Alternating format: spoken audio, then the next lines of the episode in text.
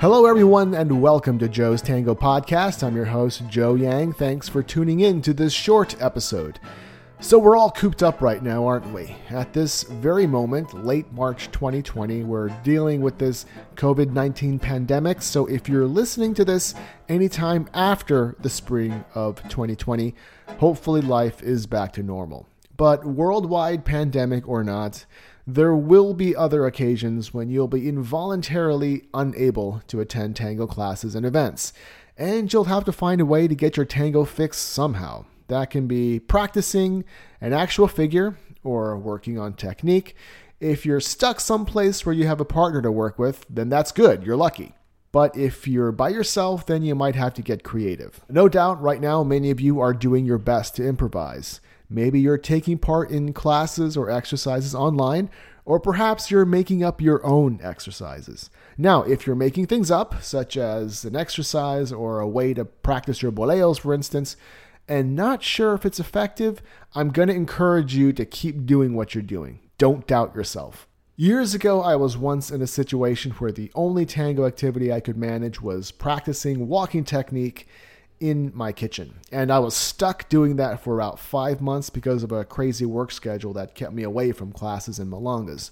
So the only thing I could do was my tango walk in the kitchen. So I'd walk uh, back and forth, uh, sometimes in circles. Yeah, it was nuts. I was convinced that it was going to drive me mad. And at the time, I felt so silly doing it. I mean, I, I closed the shades of the windows so anybody passing by my place couldn't look in and think that I was completely out of my mind. But at the end of those five months, when I was finally able to get back to dancing at Milongas, uh, my technique and balance improved a lot. I mean, it was a whole new level, which I did not expect.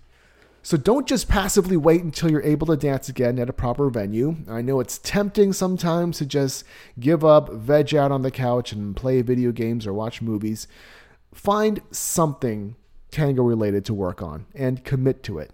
Trust your own creativity and resourcefulness, even if it feels silly or stupid, because when you're able to go dancing again, chances are you'll be glad you invested the time. I know being stuck at home is not the ideal environment for tango, but oftentimes it's through difficult periods when we experience breakthroughs or dramatic growth in the things we love doing.